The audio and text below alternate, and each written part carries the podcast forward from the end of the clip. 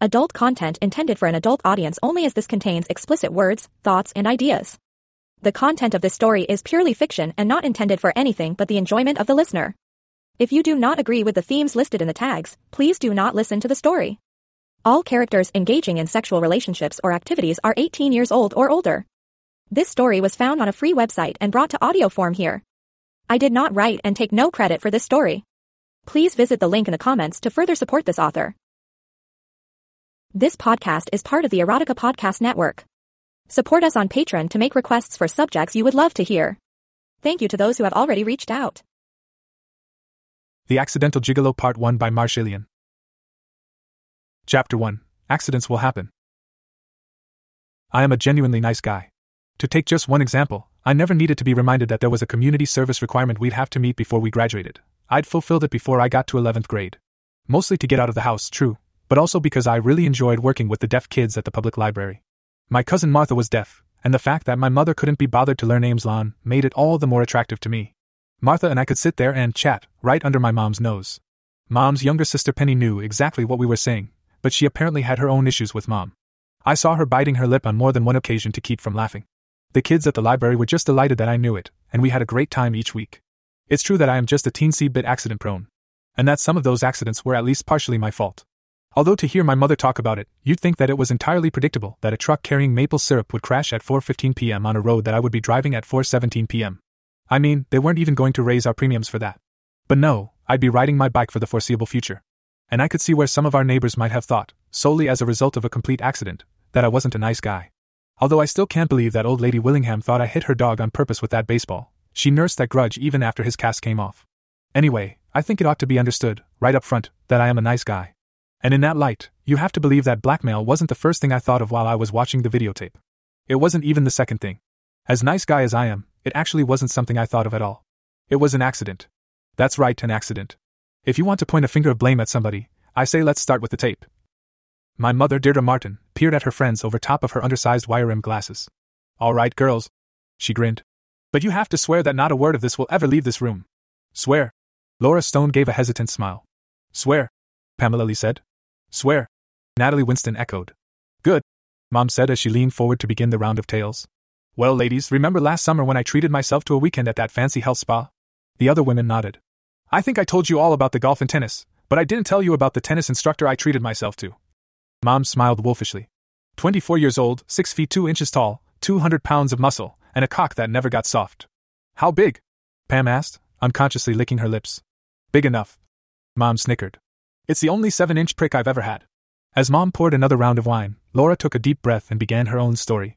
Since her divorce, she dated very little and engaged in sex even less frequently. As her friends gasped, she told them of the evening when her son had been out of town on a camping trip and one of his young friends had dropped by. Before she knew it, the two were upstairs in bed. How old was he? asked the shocked Natalie. Seventeen, Laura admitted. Well hung? Pam asked. Average. Laura shrugged. How'd you finally get rid of him? Mom asked. Laura smiled. It wasn't really a question of my getting rid of him. She sighed. I'd have kept doing it the whole rest of the summer. We did it a few more times, and then he pretty much told me he was moving back to younger stuff. Speaking of younger stuff, Mom smiled. Pam? I need to start a little further back. Pam began. When I was 21, I was a little short of cash. So I posed for a few pictures in a magazine. Any magazine we'd know? Mom asked. Not unless your son collects some pretty obscure stuff. Pam chortled. Anyway, about six years ago, one of my students found the magazine. Scared the shit out of me. Finally, he agreed to give me the magazine, but of course he had a price. Drive a hard bargain, did he? Natalie giggled. Pam laughed along with the other women. Hard? She grinned. Yes. Good? No. Big? No. After a while, I just couldn't do it without laughing. So I decided to toss him out. By that time, I'd gotten him to give me all the pictures from the magazine, and I bought up the only two copies left in the local porn store. Once he didn't have anything on me anymore, I basically threatened to go to the police with his little blackmail. You hypocrite. Laura looked a little shocked. Wasn't it you who tossed your husband out a few years ago cause you caught him doing his secretary? Pam simply gave the older woman a smug smile. The women turned to Natalie, finding it hard to believe that the youngster had already cheated on her husband after only three years. She hadn't. But on the morning before the wedding, while her prospective groom was sleeping off his hangover, the prospective bride was having her fun with the prospective best man. Nothing since then? Mom asked. Nope. Natalie said as the phone in the kitchen began ringing. Excuse me. Mom said as she rose from the table. Although not because I'm really satisfied at home. Natalie muttered after a healthy gulp of wine. Oh, come on. Pam growled. You're married. You can have it any time you want. Tell you what, Natalie said. You find me someone who can really do it well, and you can have him any time you want. Pam smiled and leaned forward. Yeah, I know what you're going to ask, you slut. Natalie giggled. It's a little above average. The problem is it comes too fast and it ends too soon. Well, you can keep him then, Pam said. Laura? Yeah, right, laughed the brunette. Who'd want to screw a 39 year old divorcee with a college age kid and a size 12 ass? Someone who likes that double D rack. Natalie offered cheerfully. Oh, sure, I can probably get some boy to come over, Laura said. But not the kind of man I want. Somebody man enough to keep that ass in line, huh? Pam said bluntly as Laura flushed a deep crimson. Anyway, what do you care, Pam? Laura interjected. I wouldn't think you'd have any trouble getting laid. My husband may have been a bastard, Pam said with toss of her hair. But after his seven inch cock, anything smaller doesn't even seem like fucking. I wonder how good Deirdre's son is, Natalie said, raising her eyebrows. He's turned into quite the little muscle boy. Terry? He is cute. Laura agreed. But I'll bet Mama has him a little too. Whipped. If you get my meaning. All that yes, ma'am, and no, ma'am stuff. Pam smiled. And I'll bet we know who'd like to be whipped instead, she said, making Laura blush again. But she's right, I think you're out of luck, Nat. He's in my French class this year, and I doubt he's any different than the rest. At least when it comes to size. And how would you know? Laura asked slyly. At least once a week, I wear one of those tight little dresses that produce a hard on in every boy in that class. Pam gloated.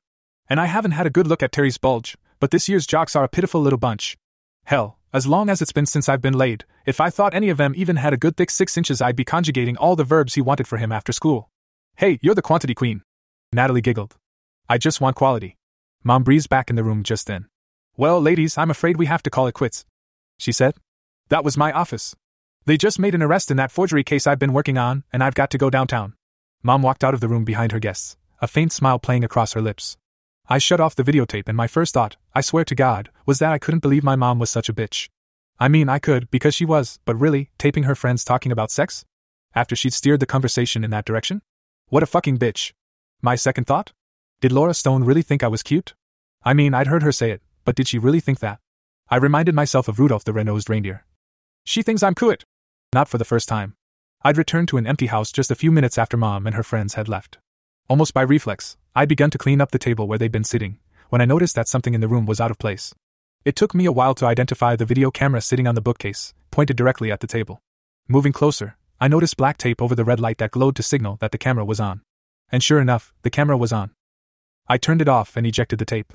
Obviously, Mom had been taping her friends, and didn't want them to know it. But why? On second thought, who the hell cared why? I had a tape of three of my mother's beautiful friends, three women who'd starred in more of my fantasies, waking and sleeping, than all the other women in the world combined. It wasn't like I had a huge database of fantasies. I mean, it's not like I did it every night or something. Maybe every other night, but not every night. And there were girls at school that I liked, and actresses, of course. Hell, that chick on the Today Show looked real good some days. The one that read the news, not so much the one that took Katie's job. But these three women Laura Stone, Natalie Winston, and Pamela Lee were the stars. I dug through the cassettes on the shelves and found a defective tape that I'd unsuccessfully tried to use a few weeks ago. I slipped it in the camera and put the camera back where I'd found it.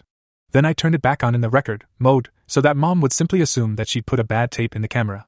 By the time she returned late that afternoon, I had already downloaded the tape onto my PC and hidden the video file in a very safe folder in my hard drive.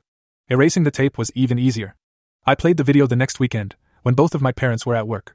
It started out as an ordinary card game, with the four women still just chatting, but I'd already pulled down my pants and begun stroking my cock. Mom had deliberately taken the seat, almost pushing Natalie out of it when she tried to sit there with her back to the camera. That was good for two reasons. The first was that I had a good view of the other women. The second was that I didn't have to look at my mother. Because, believe me, the last thing I wanted was to find myself jerking off to pictures of my mom. My friends would have paid good money for a video like that. They had all confided to me, at one time or another, that my mother was the first one they thought about when they were doing it. Like I really needed to know that. Some of them, the little pervs, had even thought of her when they were fucking their girlfriends.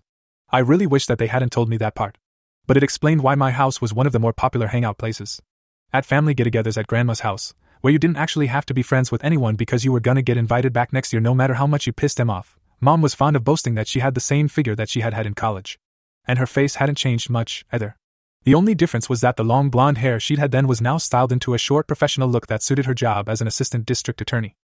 She knew perfectly well the effect she had on my friends, and lapped it up like a cat, teasing them with shorts that were too short and tops that weren't quite top enough. They just ate it up and came back for more. On her left in the video was Mrs. Stone, my Aunt Laura.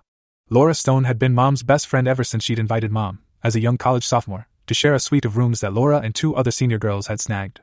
She was now 39, the oldest of the four women who had sat down around the table, ostensibly to play hearts. She was the shortest of the three women and perhaps the heaviest, although by no more than 10 pounds, but her chest was easily the biggest of the bunch. A few years ago, I'd peeked into Mrs. Stone's closet when I took a break from mowing her lawn and went into the house for a drink while she was out grocery shopping. There it was, a 38D bra in her hamper. Maybe she swelled to a double D in the fall, like Natalie said. Was that possible? In any event, I was very pleased to see her in profile on the tape. And because it was still only the end of September, with unusually warm temperatures, Mrs. Stone was wearing a very tight cotton t shirt. Awesome. I turned my attention next to Natalie Winston, sitting on the right of my mother. Ms. Winston. Oh, please call me Natalie. She was always saying had moved in next door, with her husband, about 18 months ago. She was 28, or so, a number I'd arrived at by piecing together some clues she tossed off about her college days. With her bouncy auburn hair and beautiful blue eyes, I just knew that she'd been a cheerleader then, and she'd been the main subject of my jack off sessions over the past summer, when she started visiting our pool. In the tape, she had on a pair of much too long shorts as well as a pink sleeveless shirt. Natalie also had a very nice chest. The final woman, Pam Lee, had been the subject of my fantasies for most of the last school year. She taught French at the high school for the last five years, and the locker room scuttlebutt put her age at 31. I'd first seen her when I was an 11th grader last year, when my French teacher had been the gruesome Mrs. Lee. And I'd spent many afternoons last year daydreaming about her long black hair, long legs, and dark complexion. She was the tallest of the three women, and the least endowed. But she was exotically beautiful. I couldn't believe it when she and my mom became friends over the summer, and I couldn't believe it when I found out she was my new French teacher this fall. I was salivating at the prospect of seeing those fashionable suits and short skirts every day. Boy, talk about mistakes. She might be a goddess, but in class she certainly earned the nickname passed down in the boys' locker room over the past few years La Garce Francaise. The French bitch never missed an opportunity to put down the boys in her class, particularly those involved in sports, and I hadn't been spared just because my mom was a friend of the teacher. A month into the semester, I was wondering how quickly I could pick up Spanish. I shot my load 10 minutes after I started the tape, but I kept the tape running.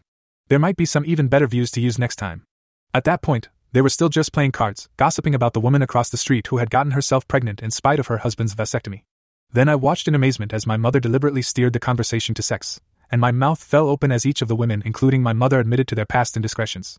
My cock was already starting to rise again. Up until that point, my sexual experience had been limited. If Natalie Winston was hoping I'd be good, she'd be well advised to wait until I got out of this place because basically, since I was old enough to talk, my mother had taken advantage of every opening to remind me what she'd given up to raise me, that she had stood first in her law school class when she'd become pregnant, and that she would have been able to earn even more than my father earned if she hadn't had to suspend her education to take care of my baby, and that I owed her. In truth, she seemed to enjoy her work, especially her occasional appearances in the newspapers and TV news as she prosecuted yet another of the city's sex crimes. But she would never admit it to me or even my dad.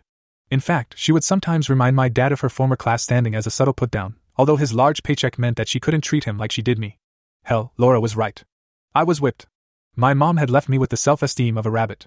The first couple of girls I'd gotten up enough nerve to ask out had practically fled the house giggling when I brought him over, as ordered, to meet mom and dad. They'd been treated to my baby pictures first, and then to a discourse on how sickly I'd been when I was growing up. I had finally grown into my tall, gangly body, thank God, sporting what I thought of as a decent set of muscles honed by my daily swimming practice. But I still saw myself, through my mother's calculating eyes, as a perennial weenie. Since then, I'd managed to sneak out with a girl once or twice. But the girl with whom I'd gotten the farthest had taken one look at my cock and drawn the line at a hand job.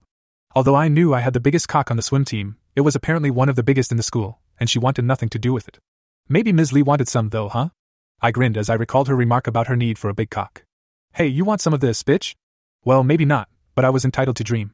I rewound the tape to a point where Ms. Lee had stretched across the table for a Ms. Delt card, giving the camera a tantalizing peek down her low cut blouse, and froze it. I was surprised I could come again that quickly, too. It took me two weeks to find the magazine. The problem was that if you just put Pam Lee into Google, you got Pam Anderson. Pamela Lee was even worse. And Pam Lee, with nude, with naked, and with posing, weren't, obviously, any better. Pam Lee and co-ed, that turned out to be the answer. And oh my god, that particular issue was still available from the publisher. Of course, I ordered it. I invariably picked up the mail, even on weekends, because dad got home late and mom couldn't be bothered. The magazine was a bit pricey at this point, being 10 years old, but you gotta do what you gotta do. And it wasn't until I got it that I realized that I had a problem. My mom, the bitch, was constantly searching my room, looking for signs of the steroids that she was convinced that I must be using in order to develop muscles. Nobody on my father's side had muscles like that, she pointed out. And it was obvious that I hadn't inherited anything worthwhile from her side of the family. So obviously I was taking steroids, and she scoured the place every other week. And it's not like she even pretended to do it while she was putting away the laundry. Hell, I did the laundry in the house. I was the one who made sure her 3060 underwires got hung up to dry instead of going in the dryer, and her size 4 panties were nice and fluffy soft. Yeah, I know. Fuck off. Keeping it at school was a similarly bad idea.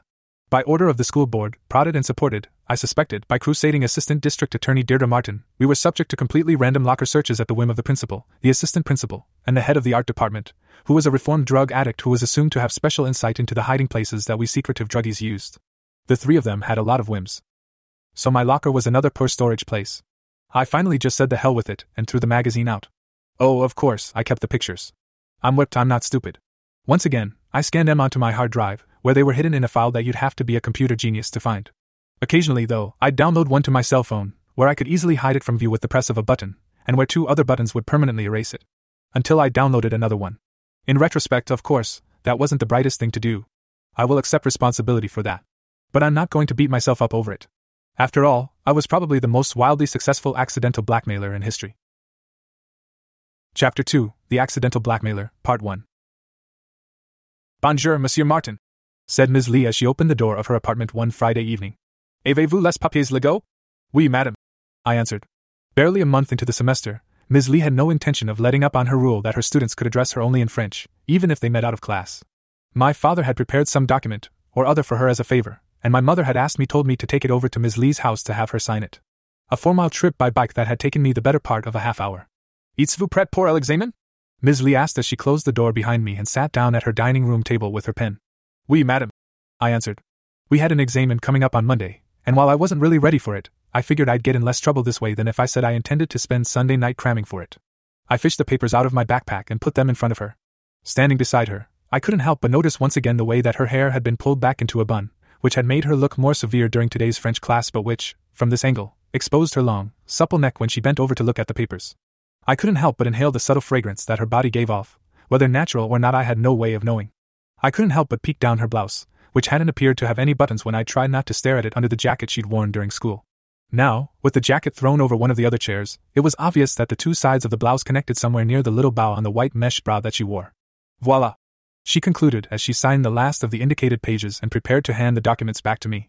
As a result of all my earlier helplessness, I also couldn't help spilling the contents of my backpack onto her table when I went to replace the papers.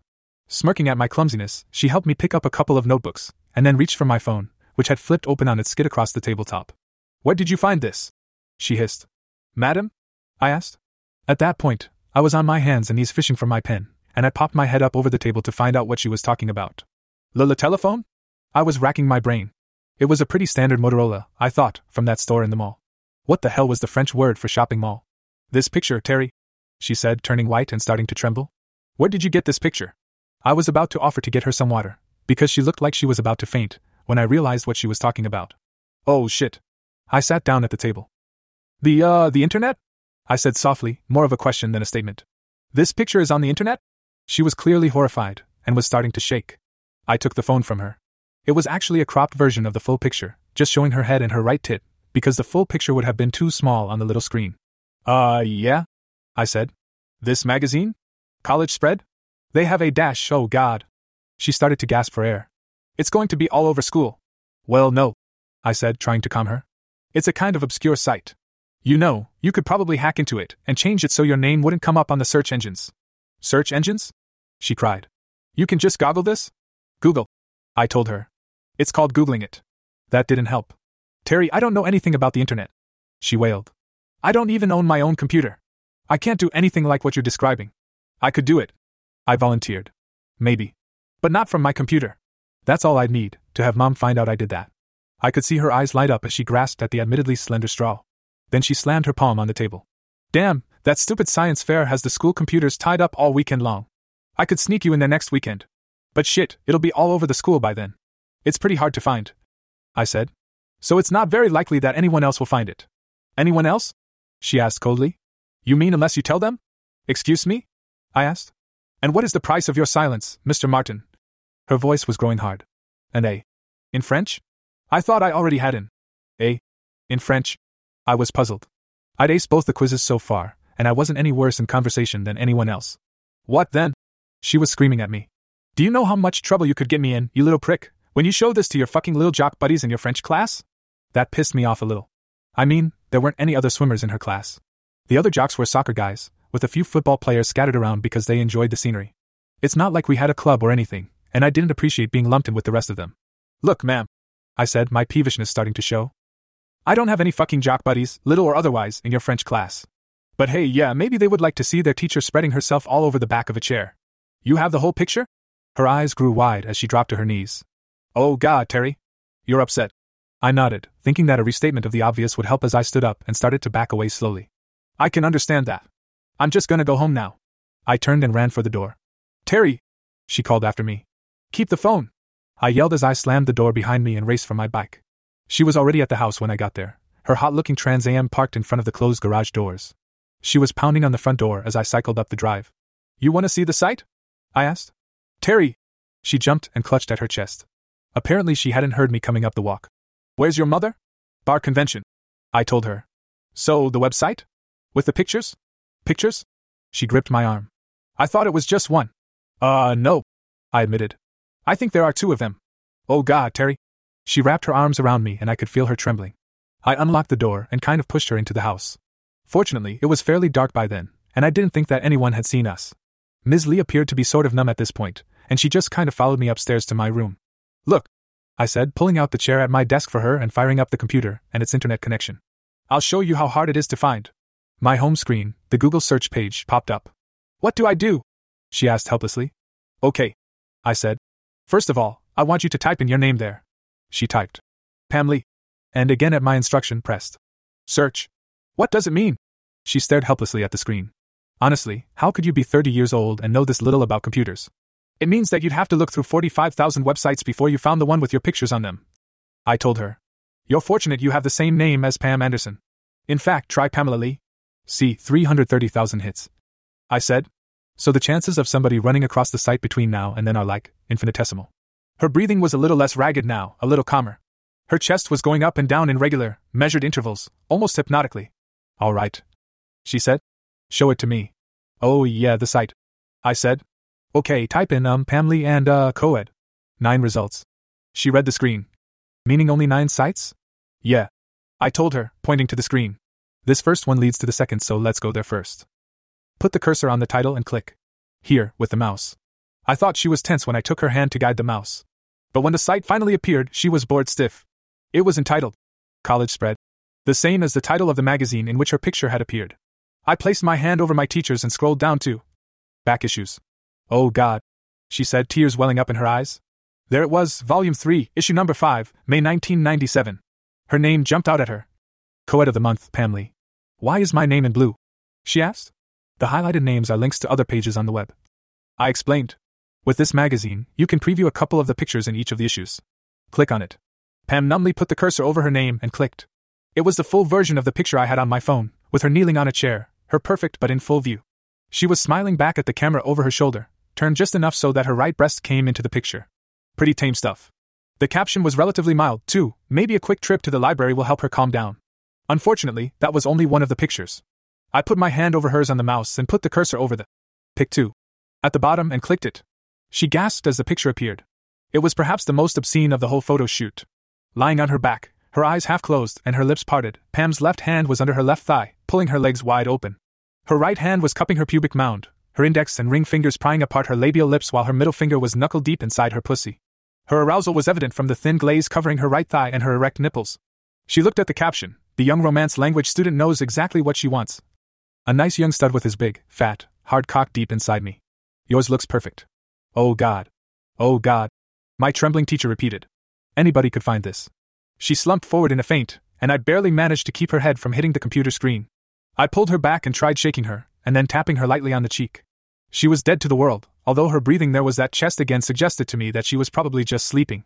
At this point, I figured that's what she needed anyway. So I very gently lifted her in my arms and carried her to my parents' bedroom. They were away all weekend, and this was the most comfortable bed in the place. Covering her with a comforter, I turned off the lights and returned to my room. I watched a movie on television, watched another movie that I hadn't realized had even made it to HBO yet, and finally went to bed myself. Having gone to bed at around 2, I was pretty tired the next morning, burrowed beneath my sheet and blanket and bedspread. But did that prevent someone from putting their hand on my shoulder and shaking it? It did not. Terry. A voice was hissing. Terry, there's somebody at the door. Uh huh. I pulled the covers up further. Terry, the voice said. Get the fuck up and answer the door. I felt the covers being yanked out of my hands and then the much cooler air of the room. Do you mind? I asked Ms. Lee as I started to wake up. Normally I slept naked, but last night, in deference to the fact that I had a guest in the house, I'd kept my gym shorts on when I finally turned in. I'd also had the sense not to jerk off last night, on the theory that she might have woken up and heard me, although it had never actually occurred to me that she'd come barging in my room like this. I sat there for a minute yawning. She was dressed in a robe of my mom's, and just stood there staring at me. The door? She finally said. There's someone at the door. Okay. I told her. So when you leave, I'll get dressed and go answer it. Okay? That seemed to be a plan to her, so she retreated. I pulled on a pair of sweats and a size XXL t shirt. I heard the insistent knocking as I descended the stairs, and I pulled open the front door to reveal Mrs. Patty Parsons, all 200 plus pounds of her, and behind her as large a crowd of people as I'd ever seen on our street milling around like they were at some sort of fair. I scratched my head and stared at her. Is your mom home? She gushed. Uh, no, I said. She and dad are at some lawyer convention thing. What's, uh, what's going on? The neighborhood block party. Patty enthused. We've been planning it for a year. You must have heard about it. We've had flyers all over. Oh, yeah, I said. I had heard something about it, but who pays attention to crap like that? Anyway, Patty just bowled over my lack of matching energy. Your mom said she was going to do a cake for the bake sale. Do you think she might have left it in the kitchen? I can check. I shrugged. Come on in. I left her standing in the hallway while I shambled off to the kitchen to see if Mom had actually remembered having made that sort of commitment. I was very, very doubtful. I found Ms. Lee in the kitchen, hiding behind the door. She had changed as well, putting on a pair of my mother's shorts, those long shorts that end just above the knee, and a long sleeved flannel shirt. What the fuck is happening out there? She demanded. Block party. I said. Excuse me, I've got to look for something. And you might want to keep it down a little. I left Mrs. Parsons in the foyer. She gave me a horrified look, and her voice dropped to a whisper. Inside the house? She hissed. That's where we keep the foyer. I agreed. Well, I'll be damned. There is a cake in here. I smiled at Ms. Lee and brought it out to Patty. She seemed equally surprised, but also curious. Do you have a guest here this weekend? She asked, trying to peer around me into the rest of the house. A guest? I asked. I thought I heard another voice. She said. Patty Parsons was the biggest gossip in the neighborhood, behind my mother anyway, and it was obvious to me that Ms. Lee had been a little troubled by the idea that someone might think that she was here in the house. This morning. With me. Without my parents. I could see she might have a point there. Nope. I gave Patty a lascivious grin. How am I supposed to take advantage of my folks being gone when the whole neighborhood is watching out there? Oh, you. Patty slapped me on the arm. We'll be closed down by tomorrow noon. Depends on how fast you are. I gave her a polite chuckle, and she turned around to leave. With her hand on the door, she stopped and looked back at me over her shoulder. Oh, she said with all the nonchalance of a bloodhound. Whose car is that in the driveway, Terry? It looks like Pam Lee's. She didn't really have that kind of Columbo subtlety down. Uh, yeah? I agreed. I guess she must have gone to that convention, too. I think her boyfriend's a lawyer in Sausalito, so she probably hitched a ride with mom and dad. Between you and me, I don't know how much conventioning they actually do at these things, if you know what I mean. Oh, you. Patty tittered as she slapped me again and left. So now that busybody bitch thinks I have a boyfriend in Sausalito? Ms. Lee demanded as I re entered the kitchen. I stared at her for a few seconds before responding. You're right. I deadpanned. I'll go tell her you spent the night in here with me. I pretended to turn and head for the front door. Apparently, I have to work on my deadpanning. Terry, no, I'm sorry. Ms. Lee spun me around and flattened me against the door. I'm sorry, please don't tell her that. I was kidding. I told her. Yeah, that was really funny, you little prick. She spat at me. This French bitch was really getting on my nerves at this point with her yo yo pleading and screaming. The worst thing was that I was going to be stuck with her all day now. There was no way she was getting that car down the driveway without killing scores of people. And what was probably worse from her point of view, she'd also be alerting Patty Parsons that she'd spent the night. In fact, since this party actually did go all the way around the block, I didn't even think we could sneak her out the back. I couldn't hold myself back. You know, I said. Sometime soon you're gonna have to decide whether I'm worth being nice to. Guys you're nice to might say, yeah, I'll go ahead and break a couple of laws, and tried to hack your name off the internet. Guys you're a bitch to might say, fuck, why don't I just make things easier on myself now and email your site to everyone at school? I turned on my heel and left her staring at me as I walked back to my room. It was only once I got there that I remembered that I was starving, and that the reason I'd walked back into the kitchen in the first place was to get myself a bowl of cereal. I decided to wait a bit. Once you've taken the moral high road, you don't want to have to pull off at the next exit and head the other way. If I showed up in the kitchen now, she'd think I was willing to apologize. I waited about 15 minutes or so, until my stomach started to growl. And I was about to stand up when she suddenly appeared in my doorway, her arms folded in front of her chest. She had on a shorter pair of shorts now, also my mother's, and she tied the flannel shirt under her chest. She had an odd expression on her face, as if she was there against her will. Which, in a manner of speaking, she probably was. I'm sorry, she said. Oh. Well, that was actually a nice surprise. I couldn't remember the last time anyone had been sorry to me. Okay, I said. Thank you. See, I'm not a garce française after all, am I? She asked, her face softening just a little bit. Well, yeah, you are, I said. I'm not, she protested. Oh, come on, I said. At least once a week, you wear one of those tight little dresses just because you want to look at hard ons. I do not, she said, although her face said she was clearly surprised that I'd caught on. You do so. I insisted. You boys just can't keep your minds off of sex, can you, you little prick? She hissed. Everything's always our fault. It is when it is your fault. I argued with impeccable logic. You know, that's that the third time you've called me a little prick. Once last night and twice today. What is your problem? Her eyes flashed down to my crotch. So is that the deal? She said coldly. What? I asked. I blow your teeny weenie, and you do your magic computer shit. She sneered. I was actually speechless. Not for long, no. Yeah. I said. That's it. But a nice one. She raised her eyebrows. I mean, not that it wouldn't be nice. I stammered. With you and well, you know. But I want it from someone being nice, not some French bitch. She rolled her eyes and pushed herself off the door jamb. Shit, I was actually gonna get a blowjob. My incredibly hot French teacher slowly sauntered over toward me. I was hypnotized by the way her hips approached me in those shorts, first the right one swinging forward and then the left. I knew she had beautiful legs attached to the hips if I remembered the song right, and then there was that bare midriff underneath her knotted shirt. But my eyes were glued to those two hip bones, to the point that she had to physically push my legs apart in order to kneel down between them. Her warm fingers slid up my pants to the elastic waistband of my sweatpants, and I sat there in stunned silence as she tugged at them. You want to maybe push your ass off the chair a little? She asked with a bemused expression. Sorry, I said, I grabbed hold of the armrests and boosted my hips into the air, allowing her to drag my sweats and shorts and boxers down my thighs. My oversized t shirt still hid all the good bits, and Ms. Lee looked up at me with a kind of faint half smile as she began slowly sliding her right hand up my thigh, the fingers slipping underneath the t shirt, and then finally meeting and encircling my cock. Her expression changed, a wave of bewilderment washing over her face as her fingers worked their way up to the tip, and then back down again. She wrapped her right hand around the base, and then reached in with her other hand. Jesus Christ! She whispered, I reached down and yanked my t shirt over my head. She continued to stare at my dick, her two hands wrapped around it, one atop the other. So are you going to, uh, suck it? I asked. Or are you just going to choose up sides? She leaned forward, her eyes locked on her target, and I felt her warm lips engulfing the head, coming to rest an inch or two beneath the ridge. Then, without moving her head, she began making these pulsing sucks, as if my cock led to a milkshake that was still a little too frozen. I groaned. This was going to be the shortest blowjob that Pamela Lee had ever given. Just as I was about to lose it, actually, just as I was about to tell her I was going to lose it. That's just polite, right? She pulled off herself. And then she began licking the shaft, looking up at me all the while with her eyes sparkling. And then she began sucking my balls into her mouth, one after another. And then she took my dick into her mouth again, and went lower. And lower. And lower. Holy fuck. Try as she might, she couldn't go all the way. So when she was down as far as she thought she could get, she started bobbing her head up and down, letting her lips glide up to the crown and then back to her starting point. And up and down. And. Ms. Lee. I said. I'm gonna. Madam J. Sweer, oh fuck! Chapter 3 The Accidental Blackmailer, Part 2.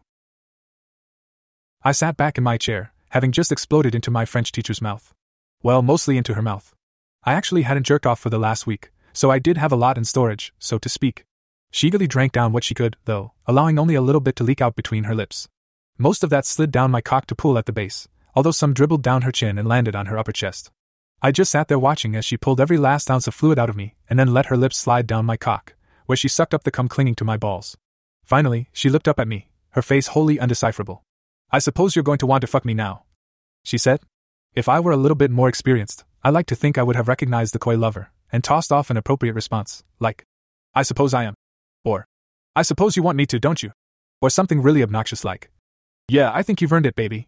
Well, no, I couldn't pull that one off, but maybe something with sophistication and style, like, How about I give something back to you first? I was still light years away from any of those answers, though, because I didn't even see that woman. The woman I saw was the angry blackmail victim, and my response was entirely different. No, no, no, no. I held up my hand. We had a deal. You sucked my um, my weenie, and I'll hack into the school computers for you. Wow, that was incredible, Ms. Lee. You were amazing. Um, but seriously. She started, wiping her mouth with the back of her hand and then licking that clean. Don't you want to dash? You know what I want to do? I interrupted her. Honestly, did she think I had no principles at all? What I want to do is spend the afternoon out by the pool. I can study French, and if I have any questions, you'll be right there to answer them. I mean, it's not like you can leave, huh? The pool? She asked skeptically. Yeah, don't worry, nobody can see in. I told her. We've got one of those privacy fences. She still looked skeptical. I'm sure Mom won't mind if you borrow a suit. I told her. Come on. It'll be fun. By this point, I had stood up and stepped around her. I pulled my sweats back on. She stood up and, with a final puzzled look at me, went down the hall to my parents' room. By the time I got down to the pool, with a tray full of sandwiches I'd thrown together in the kitchen, she was already there, in a white bikini that complemented her long dark hair and her dark skin. Her tits, as I would have guessed, were swimming in my mother's top, but hey, was it my fault she didn't think to bring her own bathing suit? I'm sorry, Terry. She looked over at me. This was the best fit. So I'm afraid you'll have to put up with some skin. Is that a problem? Not at all. I said calmly. Help yourself to a sandwich. We spent the afternoon by the pool, me with lemonades, Ms. Lee with a series of gin and tonics that looked to my untrained eye as if they were getting lighter and lighter on the tonic as the sun started down toward the horizon. By six o'clock, I was done with my studying. I thought I'd grill some shrimp tonight. I said. How does that sound? I'm sorry. Ms. Lee yawned and stretched. I guess I fell asleep. What did you say, honey? Honey? I, uh, said I thought I'd grill some shrimp. I said. But I've got to go get some charcoal from the store, so can I ask you to start the salad while I'm gone? Everything's in the fridge. I'll be back in like 20 minutes. My pleasure. Ms. Lee smiled at me. I cycled down to the store and returned with a bag of charcoal strapped to my handlebars. The block party was still going strong, so I had to weave my way in and out of various neighbors as I returned. I threw the bike into the garage, and as I walked toward the kitchen door, I took a quick glance in through the window. Oh my fucking god! Ms. Lee was standing at the kitchen island with her back to me. She'd started the salad. Ranged around the countertop were little cut up piles of peppers and carrots, and a bowl of shredded lettuce. It was the zucchini that had evidently proved too much for her because there she was, her knees slightly bent, her feet spread about two feet apart, the crotch of her bathing suit pulled aside with one hand, fucking herself with the little green guy. She held the slimmer end in the tips of her fingers and alternately thrust it inside herself, and then expelled it back out with what must have been some incredible internal muscles. I could have watched her all day, nobody could see through the window unless they were actually standing in the driveway, but pretty soon people on the street were going to notice that I was standing outside my own house just looking inside. With one last look, I shook my head and headed for the kitchen door. She must have heard me coming, she was standing at the sink washing her hands when I walked past her with the bag of charcoal. The zucchini, oddly enough, was nowhere in sight. Hey! I greeted her as I set down the bag. Oh, hi! Ms. Lee answered in what seemed to me to be a strained tone of voice. She turned to give me a smile as she grabbed for a towel. She took a quick glance down at my swim trunks, though, and I remembered that while I was cycling, I'd unbuttoned the shirt I'd been wearing when I left. I hadn't rebuttoned it when I got back home, so Ms. Lee could clearly see the tip of my rock hard dick poking its way through the waistband. Oh my god! I said, I'm so. Before I could finish my apology, she'd evidently gotten so flustered by my immaturity that she knocked over the plastic salad bowl, spilling lettuce on the floor. Here, let me help. I offered. No, don't bother. She answered, still clearly flustered. I'll just. Ms. Lee had dropped to a squatting position to retrieve the lettuce, and I watched as her eyes glazed over. Oh shit! She squeaked. Are you okay? I asked, taking a step closer as I noticed the odd flush on my teacher's face. Oh, I. She moaned, wrapping her hands around my right knee and pulling her face tight against my thigh as she began to tremble. I'm. I'm. You're? I said. Unguy. Pam groaned, her body shaking violently. I was shocked to find that my beautiful French teacher was rubbing her crotch up and down against my shin, kind of like our old German shepherd, Lucky, used to do before mom made dad take him to the shelter. And then I felt it, something hard in her swimsuit, just like there was something hard in mine. Oh shit, I thought she's one of those, those, um, she males. Oh, gross. No, wait. It's the zucchini. She's still got that fucking zucchini in her. My entry must have surprised her more than she let on, and she couldn't get the little feller out in time. Oh, H God! She murmured. Oh, I. My cock was even bigger now, a full inch protruding above my shorts against my stomach. She was looking directly at it, and to my shock, she suddenly turned her head sideways and tried to take it into her mouth. The funny thing is, I'd watched that videotape of the card game probably ten times all told. I'd heard Natalie Winston call Ms. Lee a Quantity Queen, Hell, I'd even heard Ms. Lee tell the other ladies that if she thought any of her students had a good six inches, she'd be how was it she put it? Conjugating all the verbs he wanted for him after school. And I knew that I had a good eight, maybe even nine inches. But until that point, I swear it had never occurred to me to put the two of them together, or, quite honestly, to interpret her behavior earlier this afternoon as anything but a response to my accidental blackmail. Yeah, I know, give me a fucking break. I already admitted I was whipped, right? That ended the day of the Norton Avenue block party. Increasingly confident that I had what Ms. Lee wanted, what Ms. Lee claimed she needed, I slowly pulled her upright by her upper arm. No, I dash. She whimpered. Without speaking, I bent my beautiful teacher over the countertop, forcing her curvy ass outward as she braced herself with her hands. Truest KC, mademoiselle? I teased her. I reached down with my free hand and squeezed her bikini covered ass, eliciting a moan of arousal. I slowly slid my hand downward until I felt the bulge that I'd noticed against my leg. I pushed against it, feeling it disappear inside her. She moaned again, her strong muscles involuntarily pushing it wantonly back out. I pushed twice more, watching with interest as Ms. Lee Hell, we were friends, right? As Pam sank to her elbows, her breasts pressing against the countertop. Oh God! She groaned. So what is this, mademoiselle? I asked. Please, I. Pam was pleading with me. Tell me. I insisted. It's it's a zucchini. She choked. A zucchini? I chuckled. And oh you law? In my my pussy! Pam moaned as I kept teasing her by pushing against the vegetable. Have you been teasing this innocent little zucchini? I smirked. Like you tease all the guys in your French class? I. The teacher whimpered. You're pretty hard on us, aren't you, you little French bitch? I insisted. I'm sorry, oh God. Pam moaned. Maybe you should give the zucchini a blowjob first, to make up for teasing it. I suggested instead, pulling the crotch of Pam's bikini aside. The vegetable popped out, and I slowly, tantalizingly, pulled it free and held it in front of my teacher's lips. MMFFFF, MMFFFF, MMFFFF. Pam groaned, opening her mouth and sucking her juices off as I slid the zucchini in and out. She groaned again when I pulled the zucchini away and once again brought it down to her dripping cunt. Slowly, I pushed it inside of her, pushing my middle finger in alongside of it. Oh shit! moaned my pretty French teacher. Is that what the young Romance language teacher really wants in her pussy? I asked. No. Pam flushed. What does she want? I asked her. She knew the answer I wanted. We'd both seen the website last night. A big, fat, hard cock. She whimpered. You like big, fat, hard cocks, don't you, Pam? I demanded. Yes. She hissed. Fuck me with your big cock, Terry. Not yet, you little cock teaser. I answered, tossing the zucchini to the floor. He'd done his part. I let go of Pam's arms and tangled my fingers in her long dark hair. Yanking her backward, I shoved her back to a squat position before me. Now take it out and suck it. I ordered. Pam grabbed my swimsuit with both hands and yanked it down to my knees, exposing my erect cock. Eagerly, she leaned forward and opened her mouth to take the head inside. Is it big enough for you? I teased. Mmm. Pam growled around her mouthful. Is it fat enough for you? Mmm. Is it hard enough for you? Mmm. Pam agreed with enthusiasm. Seeing my teacher squatting in front of me, her tits fully exposed in the cavernous cups of my mom's top while below them her pussy lips shone with wetness between her open thighs, would by itself have been enough to make me come. But having her dark red lips wrapped around my cock for the second time today was just too much. Without warning, I blew my load down Ms. Lee's gullet, watching in stunned amazement as she gulped down one blast after another. Finally, Pam pulled her mouth away and wiped off a bit of cum that had escaped her lips. Licking her finger clean, she looked up at me and smiled. Well, I guess we're even now, huh? She asked. I've done my teasing and you've done yours. I guess so. So now we'll get this big bad boy back to full strength and get down to some serious fucking. She said eagerly, giving my cock one last swipe with her tongue before she stood up. We moved upstairs to my bedroom, where I watched in silent awe as Pamela danced in front of me to strip off the top and bottom of her bikini.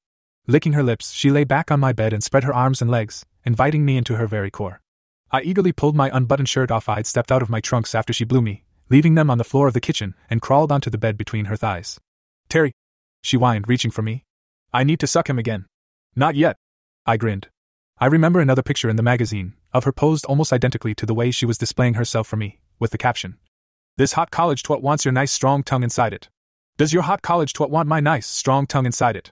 Pam froze in place, suddenly slapping her hands over her sex. That wasn't on the website, she said coldly. I laughed. Do you honestly think that after I found that website, I wouldn't turn over heaven and earth to get the whole magazine? You little shit, she said, but she was smiling at me. Shut up, bitch, and take your hands away before I'm forced to tie them above your head. Oh, Terry, she whispered, her hands slowly tracing a path up her stomach, stopping only to knead her sensitive breasts and squeeze her nipples. Navigating my way around my first pussy wasn't hard. I'd found a few maps on the internet before, and the more sensitive areas on Pam were marked with alarms, like when Pam screamed out, Oh God, Terry! and grabbed my hair the first time I sucked her clit in between my pursed lips. Or when her thighs locked themselves around my head, cutting off all sound from the outside world, the first time that I pressed my fingers against the sides of her labia, forcing the inner lips to rise to my furiously working tongue. I like to think I gave her as good a time as she'd given me, but it was nothing, for either of us, compared to the feeling we got when I slid my dick into her wet, grasping sheath. Oh god, Terry, you're so fucking big! She moaned as her body convulsed beneath me. And you're so fucking tight. I grunted back at her as I pushed another inch inside. As I suspected, she did indeed have powerful muscles there, and she'd learned to use them well in the 10 or 15 years since she'd first lost her cherry. I, on the other hand, lost mine that very instant, a fact that I had no intention of letting her know if I could possibly avoid it. And since she'd already made me come twice that day, I thought I had a pretty good chance of keeping that a secret. And I don't think she ever did catch on. Every time I felt her talented muscles begin to pull me to a climax, I would change the pace of my fucking, sometimes slow, sometimes fast, sometimes ramming her hard, sometimes just letting the tip of my cock play against her opening. Fuck, Terry! She screamed. Just fucking fuck me! I kept a hard, steady pace for the next ten minutes, finally feeling my cock twitching at the same time she started shaking and sank the fingernails of both hands into my upper arms. When I rolled off her, we just lay there for ten more minutes, letting our bodies cool down. Afterwards, she propped herself on an elbow and looked at me. I suppose since you have the magazine, she said, toying with my nipple, that I'm going to pretty much have to do whatever you want until you graduate. I think so, madam. I smiled at her in the deepening twilight that suffused my room. But I'll handle my own grades.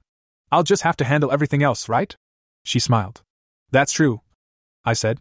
And you'll give me the pictures at the end of the year? She asked. I'll give them to you now. I told her. No.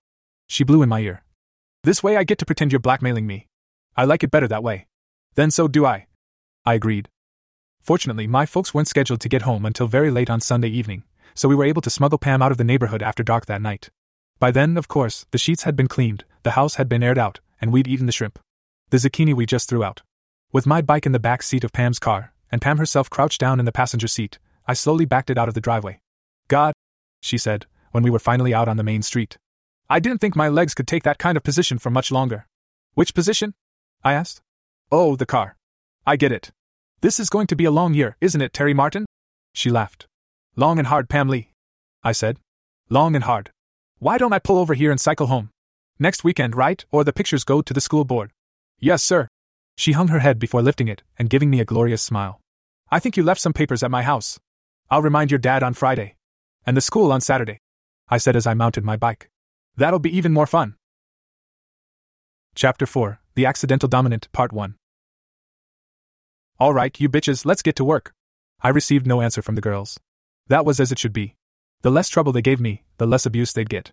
Because right now, as I pulled my gloves tightly onto my hands, I was ready to take the misery of the last week out on every single one of them in turn. I honestly don't remember when I decided to name all of the gas powered machines in Laura Stone's garage. I'd obviously been angry at something, and found that it was more fun to imagine Diane mowing the grass, and more fun to have Liza rototilling the soil. They all had names, oddly enough, the same names as my mother and my aunts. Those would be my mother's older sisters. The rototiller was my favorite, because as far as I knew, my Aunt Liza hadn't come within 20 feet of any actual soil for her entire life.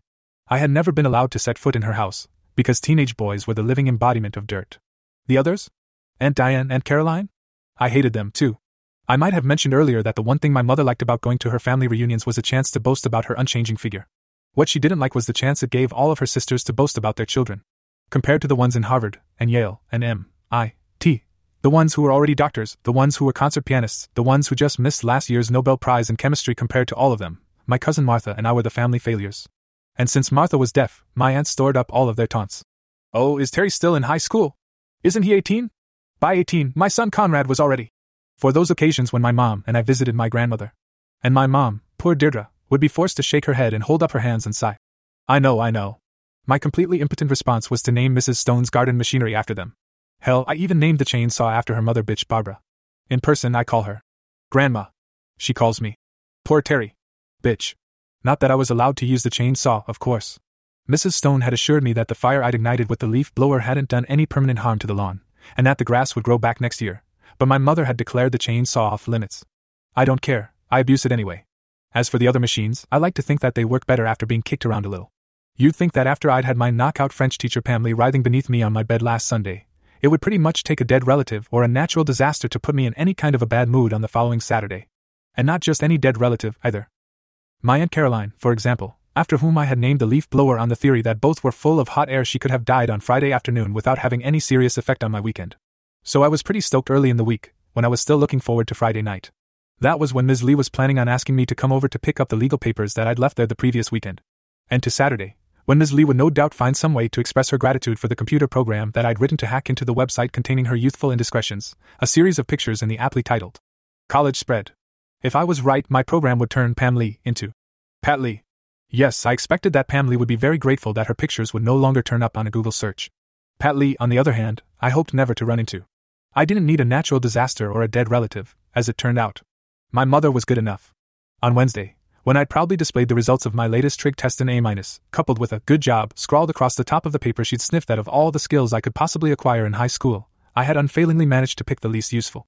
When I showed my folks the B I'd gotten on an English essay the next day, she looked at my father and sighed, saying that it just proved her point. Apparently, she'd never gotten anything less than an A in English, which to her was the very epitome of useful subjects. A little later on Thursday evening, she had reminded me that my Saturday was booked. Mrs. Stone's lawn was overdue for its fall cleanup, and Mom had already committed me to spending as long as it took to get everything ready for winter. Pam was disappointed when I instant messaged her the bad news later that night, but reminded me that she still had the papiers legaux that I'd left at her house the weekend before. She told me she was still planning on calling on Friday evening to ask that I come over to pick them up. Yeah, that was another great plan. My mom always answered the phone when it rang because she assumed, usually correctly, that it was always for her. So when the phone rang on Friday as I prepared dinner, it was my mother who strode into the kitchen to take the call before I could even get within spitting distance of the phone. So you mean he just left the papers there? She asked, looking at me in disgust. Pam, don't make excuses for him. No, I'm not going to have him come over. John's just going to have to learn not to send a boy to do a man's job. I'll have John stop by on his way home from work. She pressed a few buttons on the phone and asked old Dad to pick up the papers. Then she turned to me with a sneer. Honestly, she said sarcastically, you'd think that you could show just a little more courtesy toward my friends. As I was leaving to bike over to Mrs. Stone's the next morning, she reminded me not to set anything else on fire. So by the time I got there, I was in a pretty foul mood. I managed to smile at Mrs. Stone, and she smiled back at me, but when I got out to the garage, somebody was going to pay. I decided to start with Deirdre. My mother, the weed whacker. I topped off the gas, checked the string, and Deirdre spent the morning doing what her namesake did, cutting down anything that got in her way. That took until about noon. Deirdre and I had had our fun, but now it was Diane's turn. Diane was a temperamental push mower whose blades I kept almost as sharp as my Aunt Diane's tongue. I had a particularly hard time getting Diane going that day, the complete opposite of my Aunt Diane, who was able to start abusing me almost the second I showed up. It was always hard to get Diane the mower started for the first time. For one thing, you had to yank the starter cord with one hand while the other held down the deadman lever, the switch that killed the engine if you let go of it. And Diane needed to have her starter cord pulled in just the right way before her engine caught. Her only saving grace was that once you got her started the first time, she would roar right back to life without any effort at all. Part of my problem today was that we simply hadn't had much rain recently. So it had been about three weeks since I had needed to start Diane to mow Mrs. Stone's lawn. Another part of it, though, was my attitude. As much fun as Deirdre and G the weeds had been, it still wasn't the same as spending your morning in a computer lab at a high school that would have been deserted except for two people, one of them an amateur computer hacker, and the other an appreciative French teacher and former magazine centerfold. So I probably wasn't giving Diane my full attention. And the little bitch's willful failure to do her job was pissing me off. Fucking bitch! I screamed on the 14th pull as the engine finally roared to life. I released the deadman lever and put my hands on my hips as the engine sputtered to a stop. That's right, bitch! I exulted in smug triumph. On your fucking knees! It's time you did some fucking work around here for me. The tinkle of breaking glass was not normally a sound I associated with lawn care. I turned around very slowly, mortified that somebody might have heard me heaping transferred abuse onto a defenseless set of lawn machinery. Laura Stone was ten feet away, amid the small puddles of lemonade and shards of drinking glass that now littered the concrete floor. She was staring back at me, her face a montage of fear and apprehension and panic and something else that I couldn't recognize. Or to be more accurate, she was staring up at me from underneath the brim of a white baseball cap, staring up at me from the spot where she dropped to her knees. Mrs. Stone? I asked tentatively, as if there was some chance that she might deny it at this point. Laura, she said quietly. She stared at me for another second or two and then bowed her head. I stood there, frozen in place, looking down at Laura Stone. She was dressed in a faded button down men's shirt whose ends she knotted underneath her chest. The top two buttons were undone as a concession to the unusually warm weather, and they afforded me a splendid vista of the top of her ample chest. Her shorts were surprisingly short, not the knee length variety I would have expected from a 39 year old mother of an 18 year old kid who was just starting his first semester of college.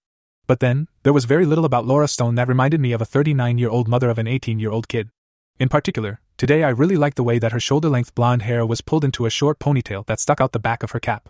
And I really liked the way that brought her hair off of the elegant curve of her neck as she studied the garage floor in front of her. Even as recently as two weeks ago, I would have responded to this scene in one of two ways. that I would have run down the street, terrified that Mrs. Stone would tell my mother. Or I would have dropped over in a dead faint. Two things had happened since then, of course. One, I'd betted Pam Lee. That took care of the fainting.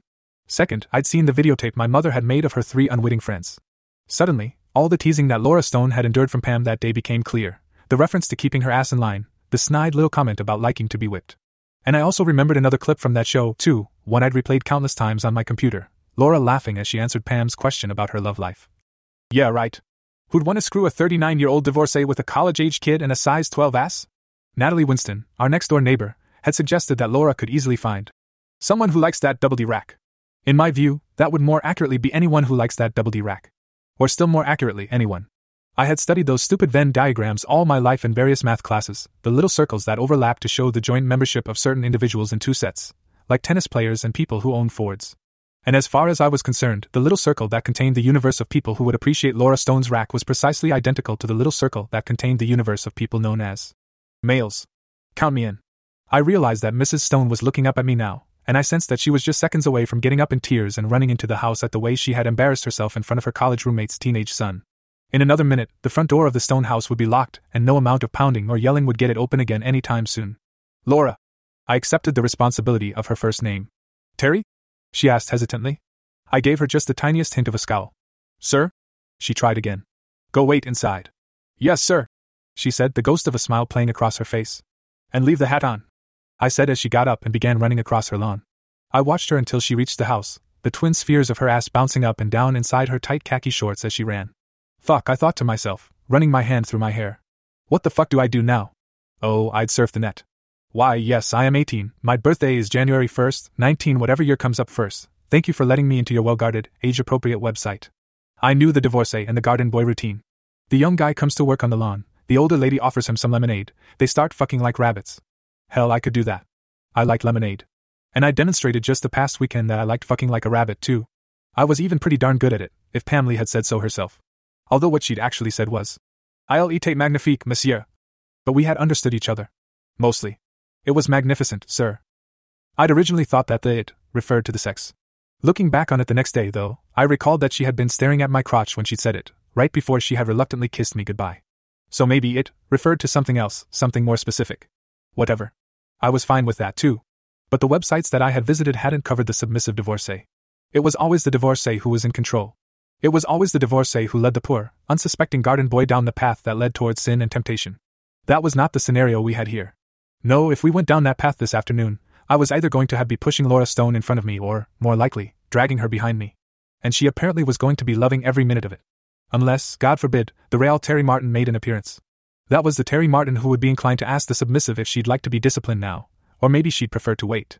I'm going to tie you up now, bitch, or would you really rather I not? After a few of these pathetic attempts at dominance, she'd probably just start laughing at me. Then we'd be back to my first two choices running down the street or fainting. Oh god, I was in trouble. I probably spent 10 minutes dithering over the issue of whether I was really capable of pulling this off. I finally decided that the overriding question was did I want to fuck Laura Stone? After that, to which the answer was an obvious yes, everything else was just a detail. The first detail, after I'd settled the basic metaphysics, was that I was covered in tiny clippings of grass, as I always was after an hour or two of whacking weeds. I ineffectually brushed at my jeans and my t shirt, and then took a look in the side mirror of Laura's car. My face was even worse. I grabbed a rag from a box in the garage and succeeded only in adding a greasy shine to the grass. Didn't this woman know not to keep oily rags around her garage? I finally said the hell with that, too.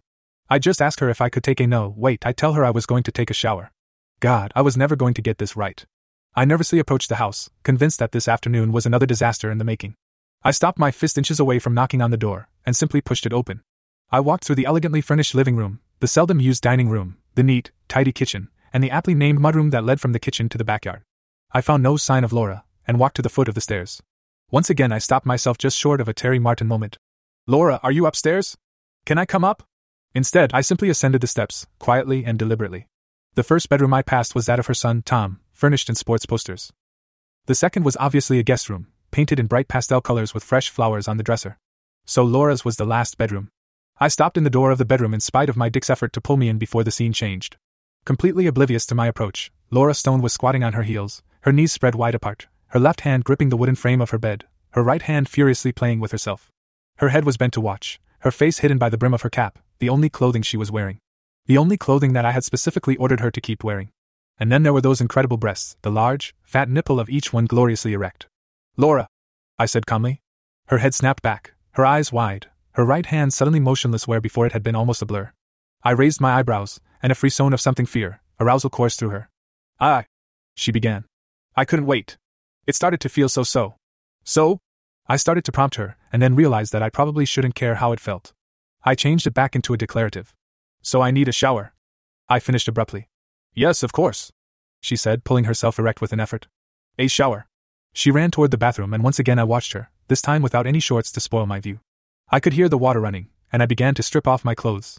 By the time I got to the bathroom, she was obviously already in the shower. I stepped in and saw her at the back of the shower, once again squatting on her heels.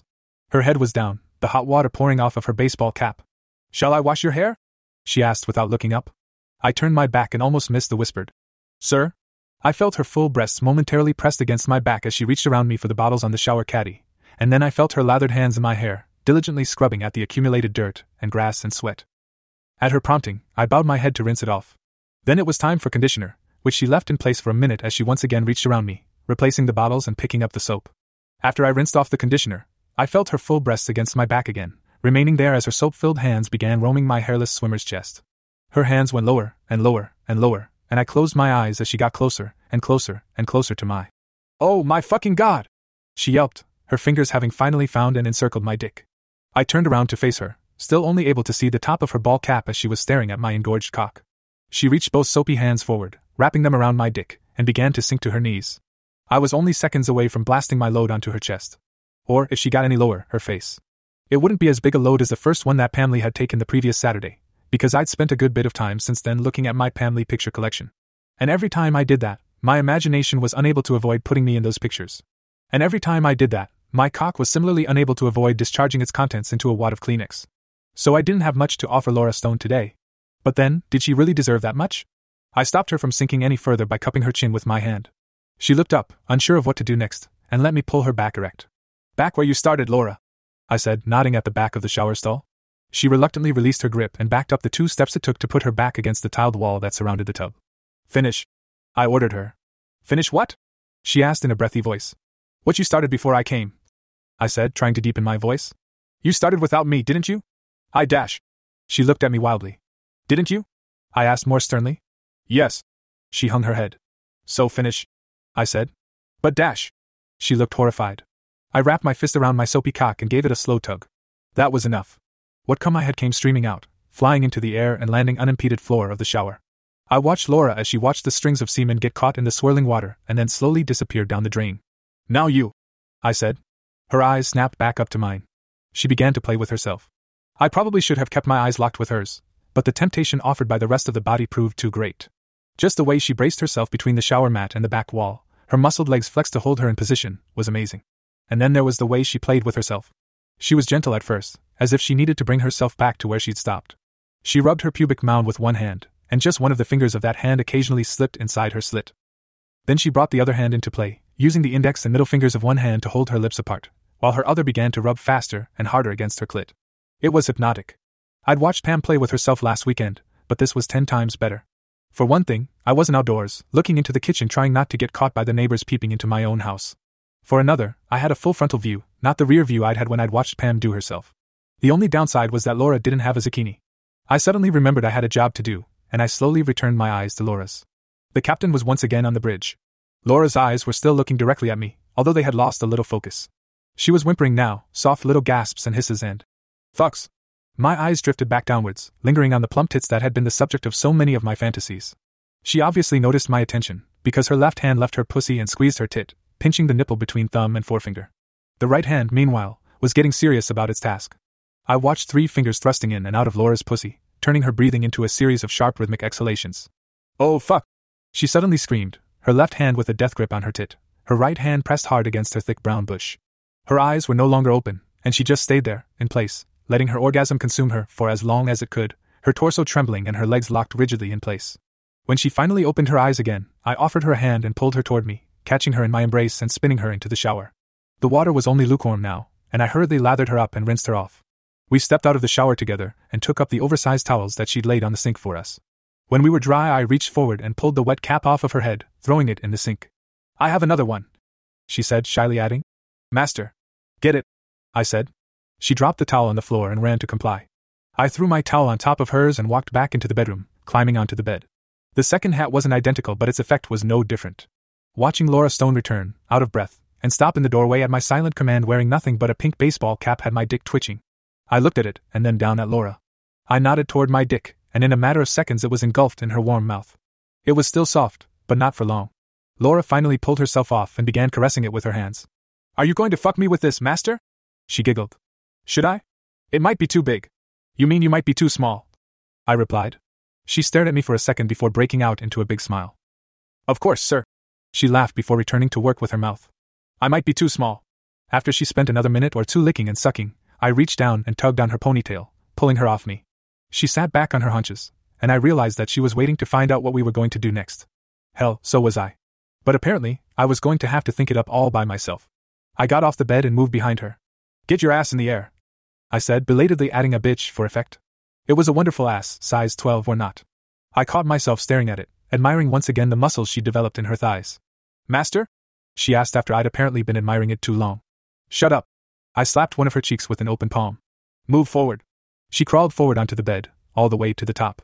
I climbed back on behind her, giving her ass another slap just because I like to see it jiggle. Then I put the tip of my cock against her slit.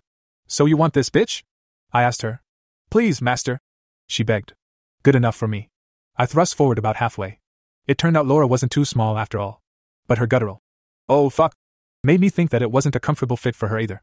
I slowly backed out, and slowly pushed in again, just a little farther. I slowly backed out again, and pushed forward another time.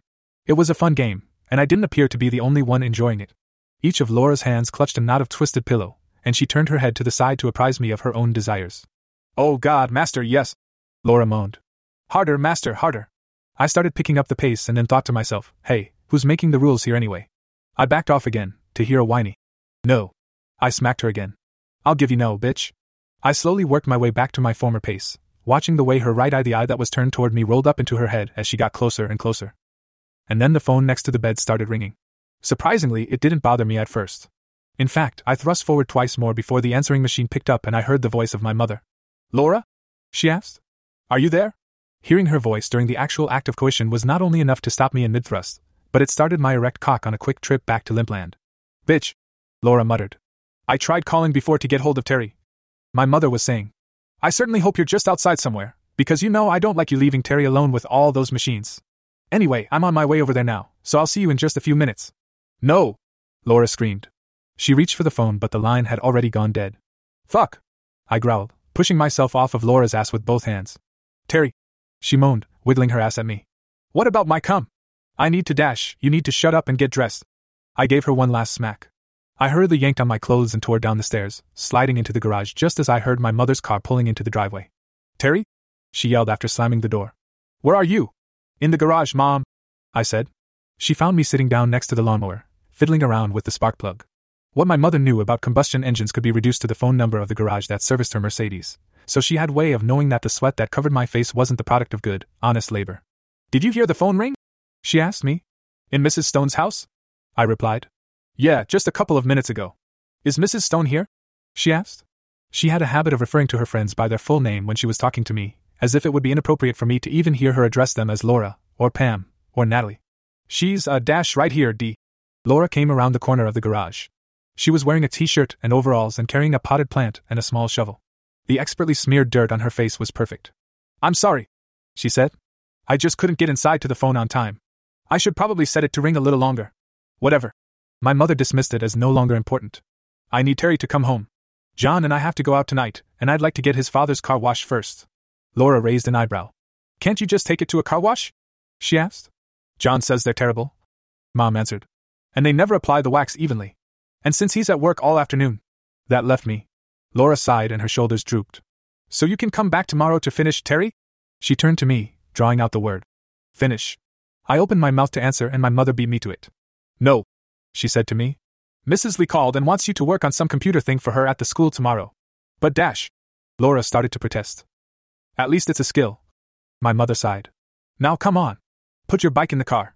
This was the SUV, of course. If she'd brought the Mercedes, I would have had to leave the bike here and walk back for it and I would have been required to put a towel on the seat before I could plant my filthy, sweaty butt in it. Laura watched me load up the bike, her face a tapestry of sexual frustration, anger, and resentment. She was very close to just stamping her foot on the ground. Whoa, almost forgot my wallet, I said after Mom had climbed in the driver's seat. Hurry up, Terry, Mom said impatiently as I trotted to the garage. I stopped right next to Laura on my way back to the car. Hey, Mom, I said. Mrs. Stone's TV is busted. Since you're not home tonight, maybe she can watch that PBS series on ours, huh? Sure, Laura, Mom smiled sweetly, her impatience becoming more and more evident. Come on over. You can keep an eye on Terry. We're not leaving until 8 o'clock or so. Now are you coming, Terry? Yeah. I nodded, trying not to smile. I turned to Laura, who was having to try even harder not to smile. No panties. I muttered under my breath. Bitch. Continue in the next part.